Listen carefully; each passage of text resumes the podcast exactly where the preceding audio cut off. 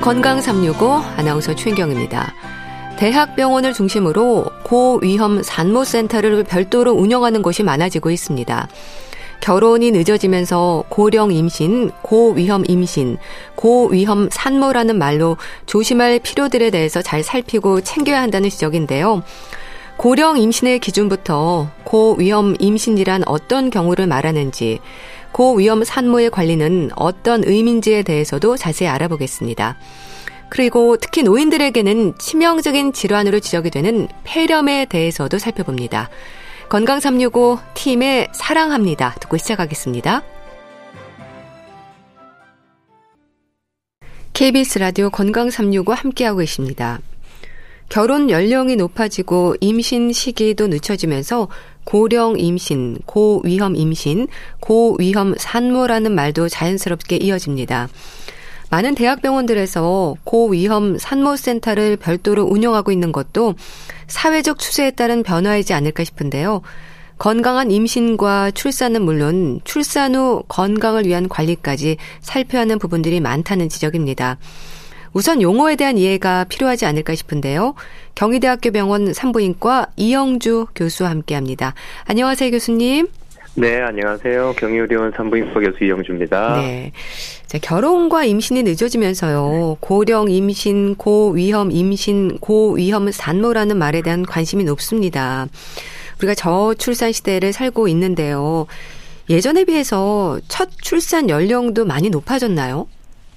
네, 실제로 10년 전보다 이제 17.1%에서 전체 여성 중에 35세 이상의 고령모가 차지하는 비율이 어 35%까지 높아졌어요. 그래서 네. 약 3명 중에 1명으로 증가됐습니다. 네. 네. 의학적인 기준부터 설명해 주시면 좋겠는데요.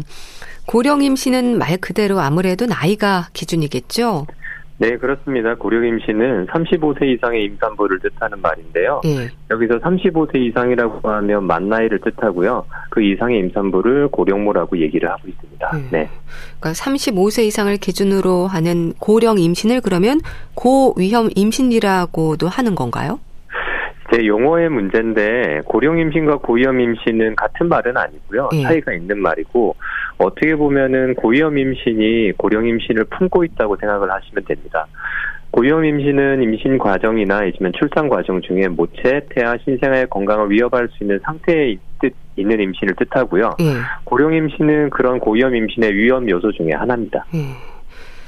고위험 임신에 속하는 경우가 많은가요? 아무래도 특히 첫 임신일 때는 위험이 더 높지 않을까 싶은데요. 어, 흔히들 그렇게 생각하실 수 있는데 첫 번째 임신이기보다는 이전 임신에서 조산이나 임신 중독증 등 고위험 임산부들이 있었던 분들이 다음 임신에서 보다 주의를 해주셔야 되고요. 그래서 네. 따라서 첫 번째 임신이신 초산모들이 자기의 몸 상태에 대해서 잘 알고 정확한 진단과 치료를 임신 전, 중, 후로 받는 것이 중요하다고 생각합니다. 네.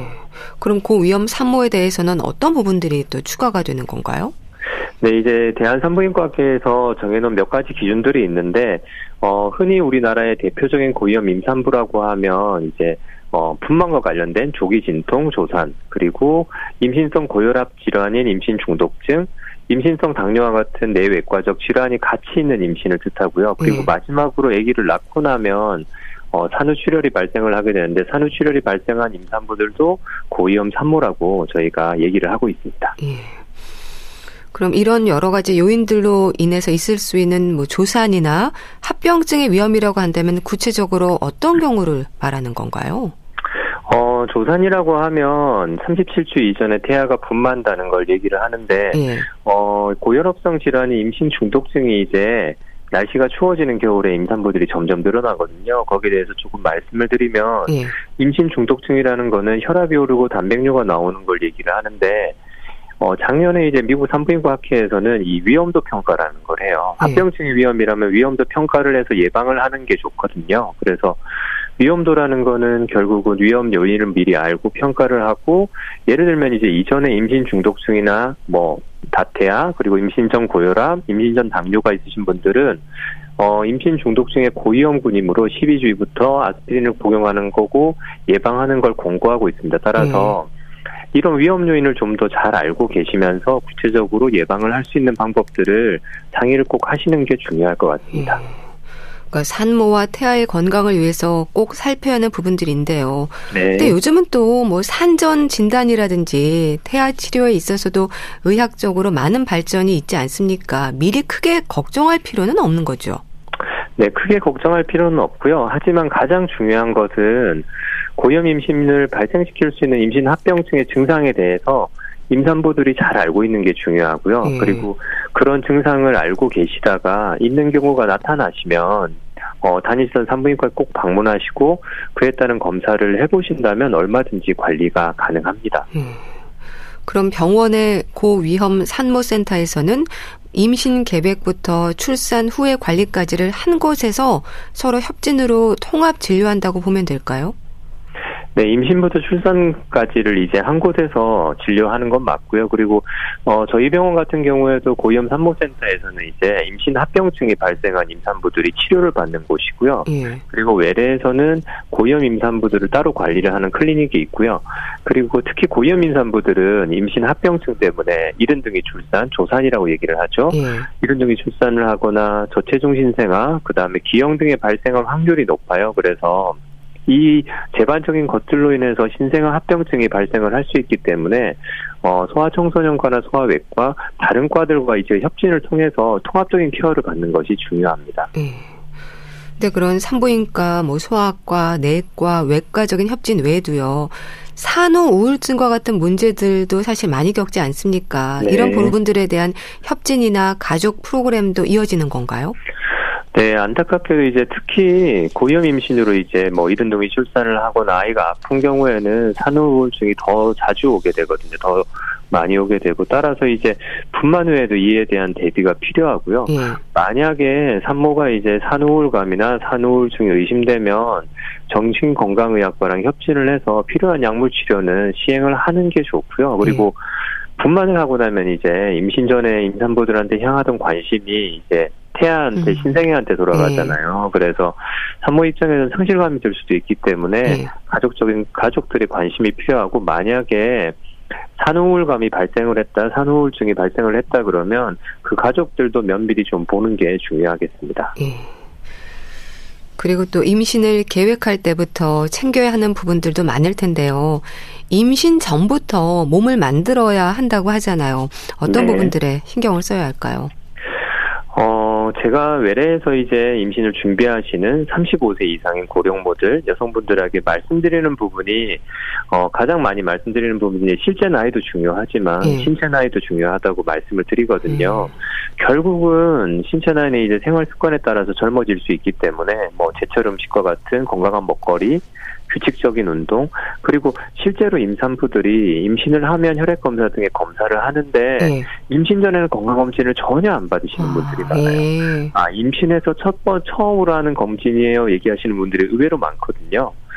그래서 따라서 이제 자신이 임신 전에 가지고 있는 질환이 뭔지 미리 산부인과 오셔가지고 임신 전부터 초음파라든지 혈액 검사를 통해서 자신의 무에 대해서 잘 알고 그런 상담을 통해서 고위험 임신을 줄일 수 있다고 생각을 하고 있습니다. 예. 그런 만큼 만성 질환들에 대한 점검이 필요할 텐데요. 혹시 자궁 근종이라든지 난소 낭종, 자궁 내막증 이런 부분들이 임신을 방해할 수도 있을까요? 결국은 이제 자궁에 생긴 질환이잖아요. 자궁이랑 네. 난소랑 난관에 생긴 질환인데 예를 들면 자궁 근종은 위치에 따라서 이제 임신 예후랑 조금 관련이 있고요. 내막 쪽에 발, 내막 쪽에 있는 자궁 근종은 임신을 방해하거나 그럴 수도 있고요. 그리고 OCM 이상의 그 난소 낭종은 이제 임신 중에 난관이 꼬일 수 있어요. 그래서 네. 응급 수술을 가끔씩 하기도 하고 자궁 내막증은 실제로 임신율을 떨어뜨린다고 관련이 있기 때문에 네. 어, 꼭 산부인과에 가셔서 임신 전에 자궁 상태에 따라서 초음파를 통해서 꼭 평가를 해보시는 게 좋을 것 같습니다. 네. 또 임신 전부터 엽산을 복용하는 게 좋다는 말도 있던데 그렇습니까? 네, 엽산은 이제 저는 이제 최소 어, 한 달 전부터 적어도 600에서 800 마이크로그램 이상을 복용하는 걸 권유를 드리고 있고요. 예. 이제 그렇지 않은 경우에는 신경환 결손이 발생을 할 수 있기 때문에 미리 예방하는 차원에서 엽산은 꼭 복용을 하시는 게 좋고 특히 임신성 당뇨나 간질약을 드시는 임산부들은 어, 네. 예, 4mg까지 증량을 해서 복용을 하시는 게 좋습니다. 네. 또 흡연은 임신을 계획하는 부부 모두에게 절대 금물이겠죠. 설마 영향이 있을까 생각하는 분들이 있던데요. 음. 어, 술이랑 담배는 좀 차이점이 있는 게, 네. 뭐, 알코올 중독이 아니신 분들은 가끔씩 술을 드시잖아요. 네. 근데 흡연은 계속 담배를 피우시기 때문에 지속적으로 노출이 되는 거예요. 그래서 특히나 흡연은 임산부뿐만 아니라 남편의 정자의 질이나 운동성에도 영향을 미치기 때문에 실제로 남편이 흡연을 하시는 분들은 정자 운동성이 감소한다는 연구 결과도 있고 예. 따라서 임신을 준비하신다면 부부 모두 금연을 하시는 게 좋고 적어도 3개월 이상은 금연을 하는 걸 제가 권유를 좀 드리고 있습니다. 예. 임신 후에도 출산 전까지 철저한 검사도 필수적일 텐데요. 고령 임신의 경우에는 선별 검사보다 양수 검사나 육모막 검사가 진행된다고 하던데 이거는 무슨 얘기인가요? 어, 이제 외래에서 그 산모분들이 선별 검사 아니면 확진 검사에 대해서 조금 헷갈려 하세요. 그래서 예. 그 차이점을 먼저 설명을 좀 드리면요. 선별 검사는 특정 질환을 가진 확률에 대해서 얘기를 하는 것이고 음. 확진 검사는 그 질환이 확실히 가지고 있다는 진단을 하는 것입니다. 그래서 두 가지는 조금 차이가 있고요. 그래서 외래에서 산모들이 흔히 받으시는 1차, 2차 기형아 검사는 선별 검사이고 음. 약 정확도는 90% 정도 되고요. 이제 이 검사에서 이상이 있거나 이전 임신에서 기형이 있던 임산부들은 확진 검사인 육모막 검사나 양수 검사를 하게 되고 고령 임신이라고 무조건 확진 검사를 하는 건 아니고요. 네. 일단 선별 검사를 시행을 먼저 하고 거기서 이상이 있으면 확진 검사를 하게 됩니다. 음. 근데 이게 임신 초기에 시행하는 건데 뭐 위험도라든지 조심할 부분은 없는 건가요? 어, 육모막 검사나 양수 검사는 검사 시기가 좀 차이가 있는 게 네. 어, 육모막 검사는 이제 10주에서 13주에 하는 것이고 양수 검사는 14주 이후에 시행을 하는 거거든요. 그래서 실제로 합병증이라고 하면 뭐 태아가 잘못된다든지 뭐 자궁 출혈 아니면은 뭐 그런 여타 여타적인 합병증이 유모학 검사가 조금 더 높긴 하지만 하지만 그래도 실제로 3% 정도밖에 안 되기 때문에 음. 비교적 안전한 검사고요. 양수 검사는 0.3%로 알려져 있고 그래서 네. 꼭 필요하신다면 윤몽학 검사를 윤몽학 검사나 양수 검사를 하시는 게 좋으시겠습니다. 네. 아무래도 고령 임신이 산모와 태아 모두에게는 고위험으로 봐야 할 텐데요. 조기 진통이라든지 있을 수 있는 여러 위험들에 대해서도 민감할 필요가 있겠어요. 어, 민감하다는 말이 조금 저는 산모들한테 일단은 안심을 주로 시키는 아, 편이라서 예. 이제 외래인세제 고령 임산부들이 자주 하는 말이 고위험 임신일 위험 요인을 가지고 있잖아요. 저는 아, 그래서 아, 예. 걱정돼요 그러시는데 어 미리 잘 준비하고 증상에 맞춰서 적극적인 관리를 하면 너무 걱정은 안 하셔도 되고요. 아까 말씀드린 것처럼 가장 중요한 점은 자기의 현재 몸 상태를 잘 알고 있는 것과 그에 맞춰서 미리 예방하는 게 가장 중요하다고 말씀드리고 싶습니다. 음. 그러면 어떤 증상들이 조기 진통을 의심할 수 있을까요? 알고 있다가 얼른 병원으로 가야 하잖아요. 네. 그 증상은 항상 이제 해부학적인 구조가 변하면서 생기는 것들이거든요. 음. 그래서 조기 진통의 정의에 대해서 잠깐 말씀드리면 음. 자궁 수축과 더불어서 자궁 입구가 자궁 입구 길이가 감소하는 거거든요. 이제 자궁의 입구를 자궁 경부라고 하는데 자궁 수축이 있으면 위에서 압력이 가해지기 때문에 자궁 입구가 안쪽부터 점점점 열리게 됩니다. 이런 네. 형상에 의해서 증상이 나타나는 거고 첫 번째 제가 말씀드린 것처럼 자궁 수축과 관련된 증상은 복부 통증이나 배가 딱딱하지거나 뭉치는 증상 예. 또는 이제 자궁이 있는 배 부위가 볼록하게 올라오는 증상들을 호소를 하고요. 때로는 이제 생리통처럼 아랫배가 불편하다고 외래에서 호소를 하기도 합니다. 그리고 예. 두 번째 말씀드린 것처럼 자궁 입구가 짧아지면서 나타나는 증상은 회음주 회음부 주변이 묵직한 느낌, 밑이 빠지는 느낌, 아기가 아래에서 노는 느낌 그런 들이 그런 느낌들이거든요. 그래서 그런 증상이 있으시다면 꼭 다니시는 산부인과에 가서 진료를 음. 바로 받아보기를 저는 권유드리고 있습니다. 네. 근데 사실 고령 임신일수록 부담이 커지는 건 사실입니다. 고위험 임산부를 위한 국가 지원도 있지 않나요? 네, 고위험 임산부들은 만약에 입원해서 치료를 할 경우에 인구, 인구보건협회 아니면 보건소에 신청을 하게 되면 소득 구간에 따라서 최대 300만 원까지 지원금이 나오니까 네. 그거를 적극적으로 활용을 하셨으면 좋겠습니다. 그리고 어 최근에는 이제 양수 검사나 거기서 이상이 있으면 그 검사 비용에 대한 어, 국가적 지원도 있거든요. 그래서 예. 그런 것들 잘 알아보셔서 꼭 지원을 받으셨으면 좋겠습니다. 예. 나이 들수록 생식 능력이 떨어지는 건 어쩌면 당연한 일일 텐데요. 난임 시술을 받는 부부가 늘고 있다고 또 들었습니다. 네, 2020년도까지 평균 난임 환자는 15만 명이나 됐거든요. 21년도에는 9만 명으로 감소는 했지만 최근 10년간을 볼 때는 꾸준히 증가하는 것으로 알려져 있습니다. 네. 네. 그럼 시험관 아기 시술이 늘면서 다태아 비율도 증가하고 있다고 하던데요. 그런가요? 네, 시험관하기는 이제 배아를 이식하는 것이고 그로 인해서 다태아 임신이 점점점 증가를 해서 어, 쌍둥이 임신에 대한 산부인과 학회에서도 관심을 좀 더 가지고 있고 보다 적극적으로 관리를 하고 있는 상황입니다. 네. 네. 그렇게 쌍둥이를 비롯한 다태아의 건강이나 산모의 건강도 잘 살펴야 한다고 들었습니다. 네. 그 쌍둥이는 이제 쉽게 설명을 드리면 배 안에 아기가 두 명이 있고 그 다음에 자궁도 훨씬 많이 커져 있거든요. 예? 그래서 이제 커진 자궁으로 인해서 조산이나 아니면은 뭐 임신 중독증, 임신성 합병증이 증가를 하기 때문에 산정 관리에서 좀 더 면밀하게 관찰을 저는 하고 있습니다. 네. 예.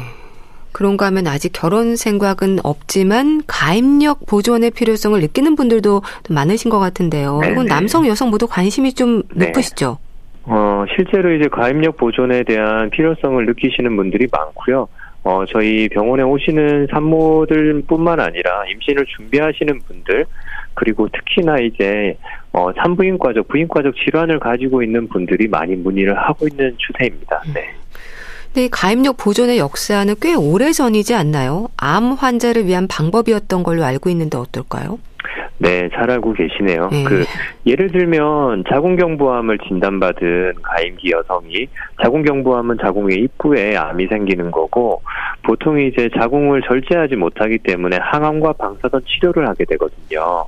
그래서 항암을 받고 방사선을 조사하게 되면 자녀 난자 수의 감소나 난자 질이 떨어지게 됩니다. 그래서 어, 난소를 실제로 이제 수술을 해서 방사선이 조사 영역이 있을 거 아니에요. 네. 그 영역 밖으로 이동시키는 난소 난수 전좌 어, 수술을 하기도 하고요. 그리고 이제 가입력 보존을 위해서 미리 난자를 동결하기도 하고 네. 저희 그렇게 하고 있습니다. 네. 그러니까 말씀하셨듯이 흔히 이제 정자와 난자를 냉동한다고 표현을 하는데 가입력 보존은 좀 빠를수록 좋다는 말도 하던데요. 그런가요?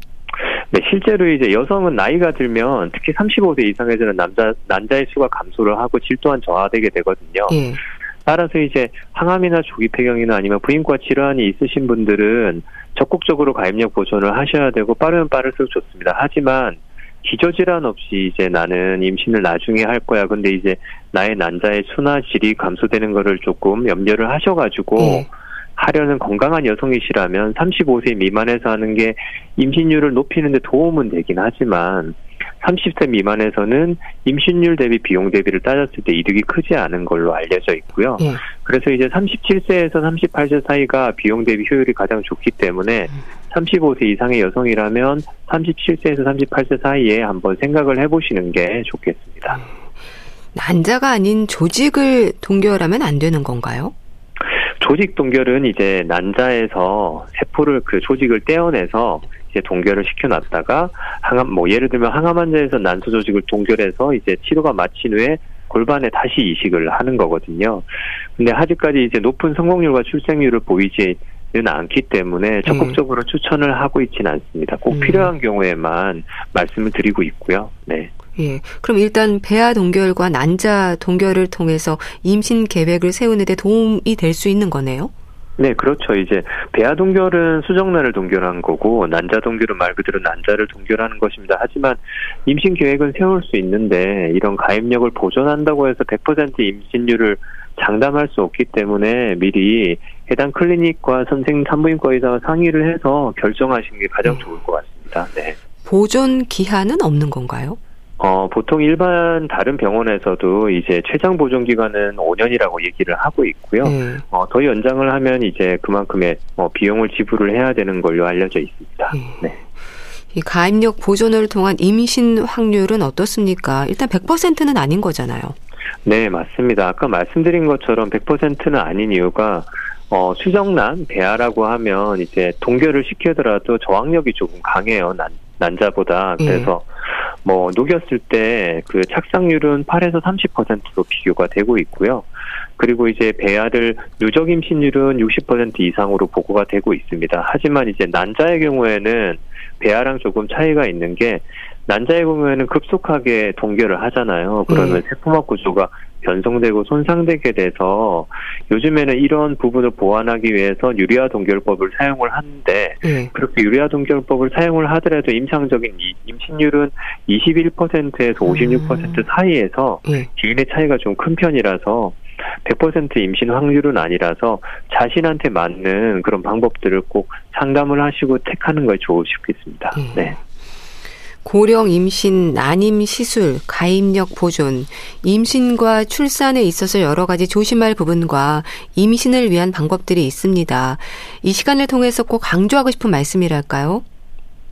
어, 소중한 임신, 출산 그리고 가족을 이루는 길은 누군가에는 이제 고위험 임산부로 여러 언덕을 넘어야 되는 힘든 길일 수 있거든요. 네. 근데 이제 그 길을 혼자서 걷는 게 아니고요. 여성 자신이 자신의 몸 상태에 대해서 관심을 기울이고 미리 건강 검진을 받고 하시면서 어, 예쁜 가정을 이룰 수 있도록 옆에서 도와주는 저와 같은 산부인과 의사에게 증상이 있거나 네. 그런 상담을 적극적으로 찾아봐 주시고 물어봐 주시면 꼭 소, 소중한 아이를 선물 받으실 수 있으리라 믿습니다. 네. 저는 이 생각 모든 그 임신을 준비하시는 부부들 힘내시길 바랍니다. 네. 네. 또 고령 임신 고위험 산모들에게 진료실에서 자주 하시는 말씀도 있으실 텐데요. 네. 부담을 갖는 분들에게 안심되는 말씀, 이제 가장 불안해하는 부분들에 대해서도 조언해 주세요. 네. 고령 임신, 고위험 임신 이전에 특히나 그런 것들을 겪으셨던 분들은 다음에 꼭 예방을 할 수 있는 여러 가지 방법들이 있으니까요. 예. 너무 걱정을 하지 마시고 일단 본인의 몸 상태에 대해서 가장 체크를 잘 해보시는 게 중요하겠고요. 그리고 예방 방법은 적극적으로 이제 다니시던 산부인과 의사들과 상담을 해서 꼭 예쁜 가정을 이루실 수 있겠습니다. 네. 네. 자, 고령 임신, 고위험 임신, 고위험 산모와 관련해서 자세히 또 말씀 나눠봤는데요. 경희대학교 병원 산부인과 고위험 산모센터장 이영주 교수와 함께 했습니다. 감사합니다. 네, 감사합니다. KBS 라디오 건강 365 함께 하고 계신데요. 배트 미들러의 Win Beneath My Wings 듣고 다시 오겠습니다.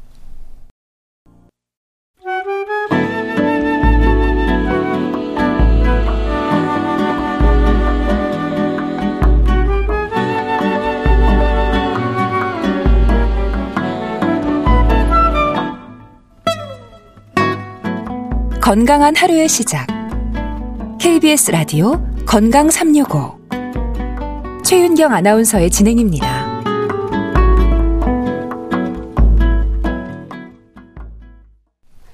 폐렴은 호흡기 질환입니다. 급성 염증성 질환인데요. 남녀노소 누구에게나 올 수 있지만 노인성 폐렴이라는 말로 구분해서 지적이 되는 걸 보면 노인들에게 폐렴이 얼마나 위험한지 생각하게 됩니다.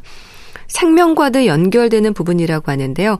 대한의사협회 백현옥 부회장과 함께합니다. 안녕하세요. 네, 안녕하십니까. 다른 질환을 앓고 있는 노인 건강에서 이제 폐렴으로 가지 않도록 조심해야 한다는 말을 많이 하거든요. 그러니까 합병증으로 폐렴이 오지 않도록 해야 한다는 얘기겠죠. 이미 정확하게 지적을 다 해주셨는데요. 네. 어, 여러 가지 질환이 있을 때 면역력 떨어지면서 사실 2차적으로 오는 합병증인 폐렴으로 사망하는 경우가 제일 많습니다. 그래서 그 70세 이상의 노년층만 놓고 보면 사망 원인 1위가 됩니다. 네. 그래서 앞으로도 기대 수명이 점점 길어지면서 폐렴에 의한 고령층의 사망은 합병증으로 동반된 폐렴으로 어, 직접 사인이 된 거 많다고 할 수 있습니다. 네. 그래서 실제 국내 폐렴 사망자의 98%가 60세 이상이라고 합니다. 대단히 음, 많죠. 그렇네요. 그러면 X선 사진을 찍어보면 이제 폐렴 병변을 알 수 있는 건가요? 네, 그렇습니다. 그 최근에는 단순 흉부 엑선 촬영만이 아니라 폐렴의 손상 범위와 원인 등을 좀 더 정확히 판단하고자 흉부 CT 즉 전사나 단층 촬영을 같이 병행하는 경우가 많습니다. 음. 근데 폐렴을 증상으로 의심하기에는 감기와도 좀 비슷한 증상이어서 미처 알기 어려운 경우도 있다고 들었습니다. 그렇죠. 그 폐렴이라는 게 원인이 되는 세균이나 바이러스, 진균 등이 폐 감염을 유발하고 호흡기의 염증 증상으로 기침과 가래, 열 같은 것들이 발생하게 되거든요. 예. 근데 생각해 보십시오. 기침이나 가래, 열은 우리 감기에 흔히 음. 동반되는 음. 증상이잖아요. 그렇죠. 따라서 증상만 가지고 폐렴과 감기를 완전히 구분하기는 원래 어렵습니다. 음. 노인들의 건강을 걱정할 때 늘 우선이 되는 부분이 면역력이지 않나요? 폐렴의 위험이 높아지는 것도 면역력과 연관이 있는 걸까요? 않지요. 연세가 높은 노인분들의 경우는 신체 면역력이 노화로 인해서건 아니면 동반되어 있는 만성 질환에 의해서건 떨어져 있는 경우가 굉장히 많습니다. 네. 그리고 또 하나는 노인들의 경우 젊은 연령층에 비해서 왜 음식 삼키는 거, 사례가 잘 들리는 거 있잖아요. 예. 연화곤란, 사례 등으로 인해서 기도로 음식이나 침이나 구강 내용물이 넘어 들어가는 흡인 현상이 발생하기가 쉽지 않습니까? 이럴 때 뭐 정상적으로 구강에 있는 여러 세균들일지라도 기관지로 다량 흡입되어서 침투하면 어, 쉽사리 폐렴에 걸리고 폐혈증으로 진행하기가 쉽죠. 네. 그리고 또 더해서 면역력 한다면 노인들의 경우 특히 다른 질환이 동반됐을 때 장의 면역 상태도 저하돼 있습니다. 아. 즉 장점막의 투과성이 증가되어 있어서 네. 어, 당 내에 있는 대장균이나 클랩시엘라균, 혐기성 세균 같은 정상적으로 존재하지만 이런 것들이 이상하게 그 장점막 투과성이 증가돼 있기 때문에 혈류를 타고 폐렴을 유발하는 경우도 많아서 결국은 폐렴의 위험이 높아지는 건 면역력이 떨어지는 것과 연관이 있다라고 할 수가 있습니다. 예. 이 폐렴을 급성 염증성 호흡기 질환이라고 하지 않습니까? 급성이 주는 의미가 뭔가요? 급성이라 그러면 이제 만성 대비 빠르게 네. 왔다라는 의미인데요. 네. 병원균이 폐 감염을 유발해서 발생하는 호흡기 질환이 아니지 않습니까? 네. 근데 어 가령 만성기관지염 혹은 만성 폐쇄성 폐질환 혹은 결핵 또는 폐암 같은 거는 급성으로 마구 생각 생, 그 생기지는 않지요. 서서히 진행이 되잖아요. 네. 그런데 폐렴의 경우는 보통 하루 내지 3일 정도 아주 빠르면 몇 시간이라고 느낄 정도로 매우 빠르게 어, 병이 진행이 된다는 특징을 말하고 이렇게 빨리 진행되는 것을 우리가 급성 염증성 호흡기 질환이라고 부르는 겁니다. 음. 그래서 노인들의 경우에 폐렴에 걸리면 대부분이 입원 치료가 필요한 정도로 되는 걸까요? 네. 이 폐렴에 걸리기 쉬운 노인들의 경우 방금 말씀드렸듯이 매우 짧은 시간에 중증으로 진행할 가능성이 크니까 네. 그 결과 입원 치료를 해야 되는 경우가 상당히 많죠. 그래서 어, 노인성 폐렴 환자는 실제로 사망률이 걸렸다 하면 젊은 연령층에 비해서 3배 내지 5배 정도로 높습니다. 네. 따라서 매우 위험하기 때문에 관리를 잘해야 된다는 의미고 따라서 어, 실제로 80% 정도가 입원 치료를 하곤 합니다. 네. 증상이 심할 때는 응급 상황으로도 가는 건가요? 물론입니다. 질환 자체가 노인의 경우 단시간 내에 진행해서 발병을 하고 아주 쉽게 폐혈증이나 다장기 부전 등으로 음. 어, 생명이 위험한 상황까지도 갈 수 있기 때문에 예. 응급 상황으로 당연히 갈 수도 있고 또 거기서 중환자실 치료가 필요한 경우도 많습니다. 예. 급성인 경우도 있고 또 서서히 꾸준히 증상이 심해지는 경우도 있나요? 아, 있습니다. 그러니까 노인이 폐렴에 걸렸을 경우에 빨리 찾아서 초기에 치료를 바로 시작하더라도 젊은 연령층과는 다르게 면역력이 떨어져 있기 때문에 회복이 쉽지 않으면서 약간 증상이 왔다 갔다 하면서 서서히 심화되고 사망까지 이르는 경우도 사실은 꽤 많습니다.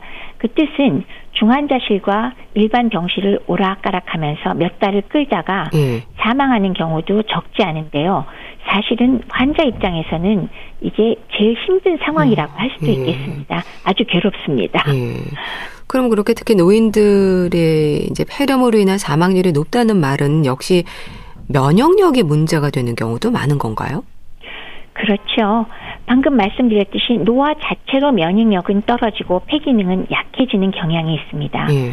또 기존에 앓고 있는 당뇨병, 심장질환 혹은 만성 폐쇄성 폐질환 같은 것들이 동반돼 있을 경우에 어, 만성 질환에 의해서 면역력은 더욱 저, 저하가 되고 또 반대로 폐렴에 걸리면 거꾸로 가지고 있는 기저질환이 악화되기도 쉽죠. 음. 그래서 매우 쉽게 폐혈증, 늑막염 혹은 다발성 장기 부전 등의 치명적 합병증이 동반할 가능성이 높아지는데요.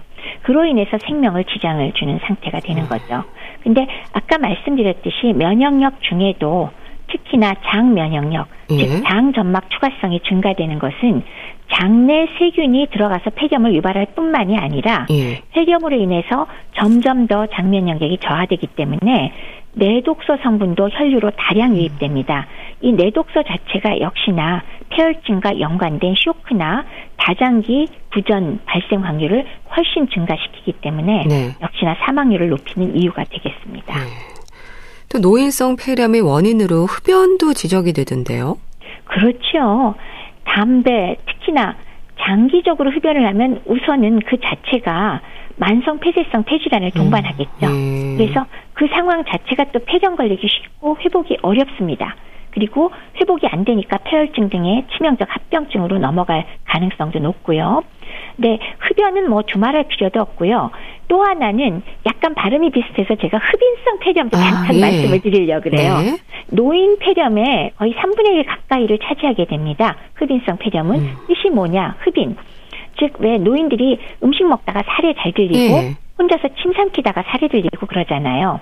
그러니까 근력이 약화되고 해서 어, 음식을 삼키면서 막아주는 기능을 잘 못하게 돼서 연화 장애를 동반하기도 하고 아주 쉽게 구강 내용물이나 음식물이 기도로 넘어가면서 음. 발생하는 거죠. 그런데 기침 반사가 잘 작동하지 않으니까 먹던 음식이나 혹은 먹지 않을 때라도 어, 입안에 있는 그런 탈과 세균 등이 그대로 기도로 넘어가기 쉽기 때문에 예. 이러한 경우가 또한 노인 폐렴을 유발하는 상당히 중요한 원인이 됩니다. 네.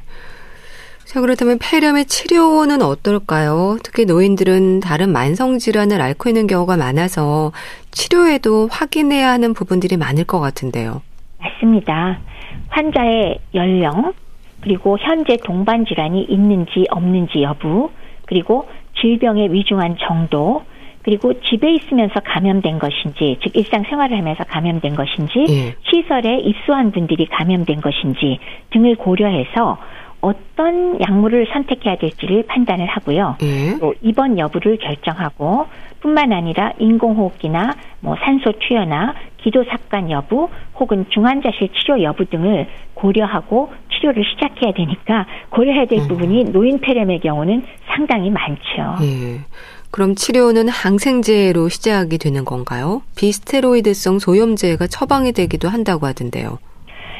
약물 치료의 1번은 역시나 항생제가 맞습니다. 예. 그래서 우리가 항생제를 선택할 때는 어떤 부위에 감염이 됐는가 또 이제 어떤 상황에서 감염이 됐는가 해서 항생제의 내성이 있나 없나를 고려해서 적절한 항생제를 선택하여 사용을 합니다. 예. 근데 이제 비스테로이드성 소염제 처방의 경우는 폐렴 자체에 의해서 가슴이 아픈 흉통이나 아니면 고열이 있을 때 동반된 근육통 등의 증상을 어, 완화시키기 위하여 말하자면 대중요법을 위하여 네. 비스테로이드성 소염제를 같이 사용하는 경우도 많습니다. 네.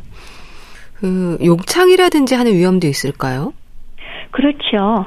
이제 어, 안 그래도 이제 오래 누워 계시거나 문제가 생겼을 경우에 폐렴이 걸리기가 더 쉬운데 네. 폐렴 자체가 노인들의 활동성을 저하시키잖아요. 그러면 뭐 전에 활동하던 분도 침대에 그냥 누워버리는 음. 소위 말하는 와상 상태가 네. 되어버리면은 당연히 압박이 가는 곳에는 피부가 약해지면서 욕창이 생기기가 쉽죠. 그리고 또한 이렇게 염증이 있고 뭐 혈압이 떨어지거나 여러 가지 문제점이 생겼을 때는 혈류 순환이 안 되기 때문에 욕창이 생길 가능성은 훨씬 더 높아집니다.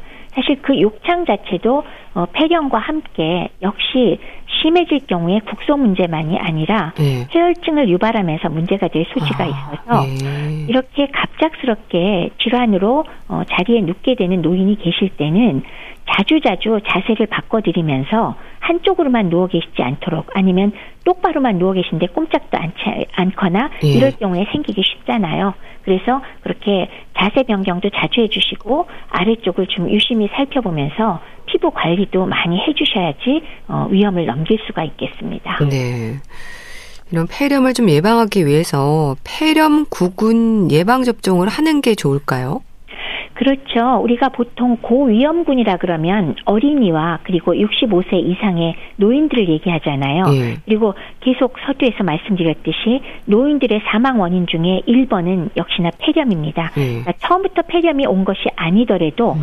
다른 질환에 동반된 합병증으로서의 폐렴이 직접 사망 원인이 되지 않습니까? 예. 그래서 어, 그 원인이 되는 폐렴이 사실은 균이 폐렴구균만 있는 건 솔직히 아닙니다. 아, 예. 폐렴구균은 우리가 보통 일상생활을 하는 가정에서 지내는 분들의 경우에 걸리는 폐렴이 주로 폐렴구군, 그러니까 왜 구강을 통해서 들어가는 그런 그 폐렴구균에 의해서 폐렴이거든요.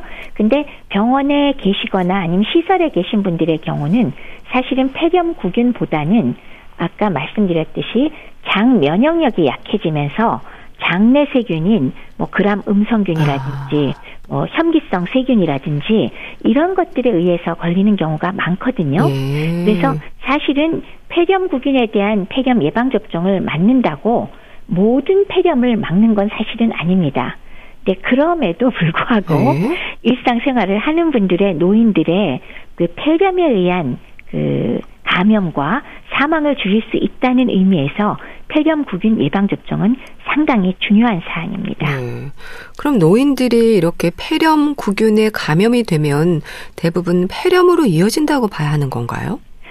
폐렴구균이 사실은 증상이 없는 보균자의 경우는 비인두라고 목 뒤쪽에 원래 갖고 있는 분들도 아, 있고요. 네. 아니면은 이제 호흡기 비말 이 미세 침방울을 통해서 다른 사람에서 사람으로 전파되기도 할 수 있고요. 네. 또 상기도에 이미 균을 갖고 있는 사람의 경우는 자가 접종이라고 스스로 이 기도로 넘어가면서 음. 전파되는 음. 경우 등이 있습니다. 네. 즉 폐렴구균이라는 게 어느 날 하늘에서 뚝 떨어지지는 않는다는 거죠. 네. 뭐 어떤 면에서는 주변에 아주 없지 않다라고 할 수 있는데 노인들의 경우는 이것이 어쨌건 기도로 넘어가면서 일단 감염이 되면은 젊은 사람과 다르게 그냥 가볍게 쓱 넘어가기는 어렵고 네. 대부분의 경우는 폐렴으로 진행된다고 보아야겠죠. 결국 치료가 필요한 상황이 될 가능성이 매우 높습니다. 예.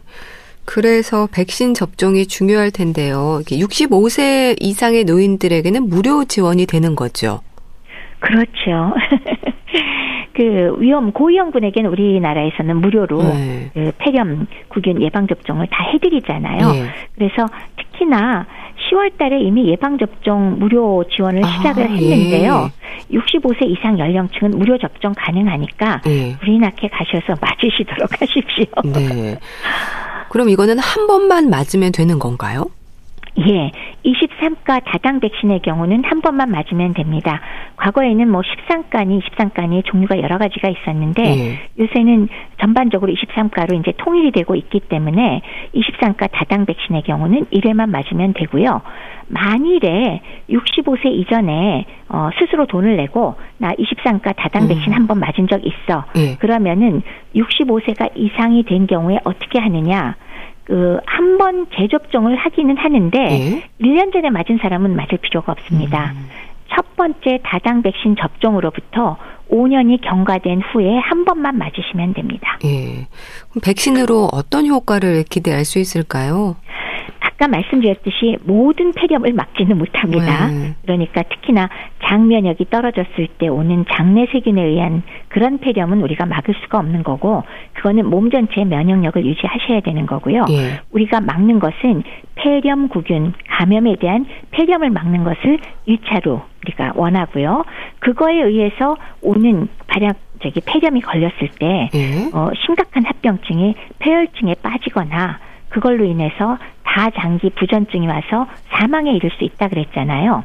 그래서 이러한 폐혈증이나 아니면 어린이의 경우는 사실은 뇌수막염도 많이 일으키거든요. 예. 이런 것들 같은 심각한 합병증을 효과적으로 예방할 수 있다. 그래서 첫 번째 감염을 막는다, 두 번째 합병증을 막는다, 세 번째는 그 결과 어떻게 되겠습니까? 네, 사망률을 감소시킬 수 예. 있습니다. 자, 이제 점점 추워질 텐데요. 일상에서 조심할 부분들 짚어주세요. 우선은요, 점점 추워지면서 아무래도 실내 난방을 하기 시작하면서 공기가 건조해지기 쉽지 않습니까? 예. 그래서 온도와 습도를 잘 관리해서 건조하지 않도록 유의하는 게 어, 기관지 호흡기 쪽의 감염을 예방할 수가 있겠죠. 두 번째는 개인 위생 관리인데 당연히 아까 왜 폐렴구균이 구강이나 인후두에 많이 있다 그랬잖아요. 예. 그래서 구강 위생 관리를 잘 해주시고요. 그다음에 철저한 손 씻기를 하시고요. 사람 많은 곳에 갈 때는 마스크 착용을 하는데 우리 왜 2년 반 이상 코로나 때문에 마스크는 잘 껴요. 그렇죠? 네. 그래서 이런 개인 위생 관리를 좀 철저히 해주시는 게 아무래도 각종 호흡기 질환과 폐렴을 막는데 상당히 큰 도움이 되겠죠. 그 외에는 이제 면역력을 좀 높여야 되지 않겠습니까? 네. 음식을 골고루 영양가 있게 다양하게 섭취하시라. 그리고 또 충분한 수면과 휴식을 반드시 취하시라. 예. 그리고 적당한 규칙적인 운동, 뭐 걷기 같은 거 이런 걸 통해서 폐 기능을 유지하고 생활의 리듬을 유지하시라. 그리고 음주 절제하시고 전 국민 금연제가 바랍니다. 그래서 예. 몸의 저항력을 높이시고 그다음 마지막으로 혹시나 침상 생활을 하는 와상 노인, 오랫동안 누워 계시는 분들의 경우는 아까 잠깐 말씀을 드렸는데 흡인성 폐렴이 생기기가 굉장히 쉽습니다. 네. 멀쩡하게 그 음식 아니더라도 잘 생기는데 네. 음식 먹다가 살이 들리면서 생기는 경우도 굉장히 많거든요. 그래서 이런 경우에 음식을 드실 때는 반드시 앉아서 혹은 적어도 30도 이상 상체를 높여서 식사를 하시고 어, 식사하고 나서도 30분 이상 앉은 자세를 좀 유지시켜 주셔야 그나마 흡인성 폐렴을 어느 정도는 예방할 수가 있다는 것을 염두에 두어 주시기 바랍니다. 네, 말씀 잘 들었습니다. 자, 오늘은 노인성 폐렴의 위험에 대해 짚어봤는데요. 대한의사협회 백현옥 부회장과 함께 했습니다. 감사합니다. 네, 감사합니다. 박효신의 야생화 보내드리면서 인사드릴게요. 건강365 아나운서 최인경이었습니다. 고맙습니다.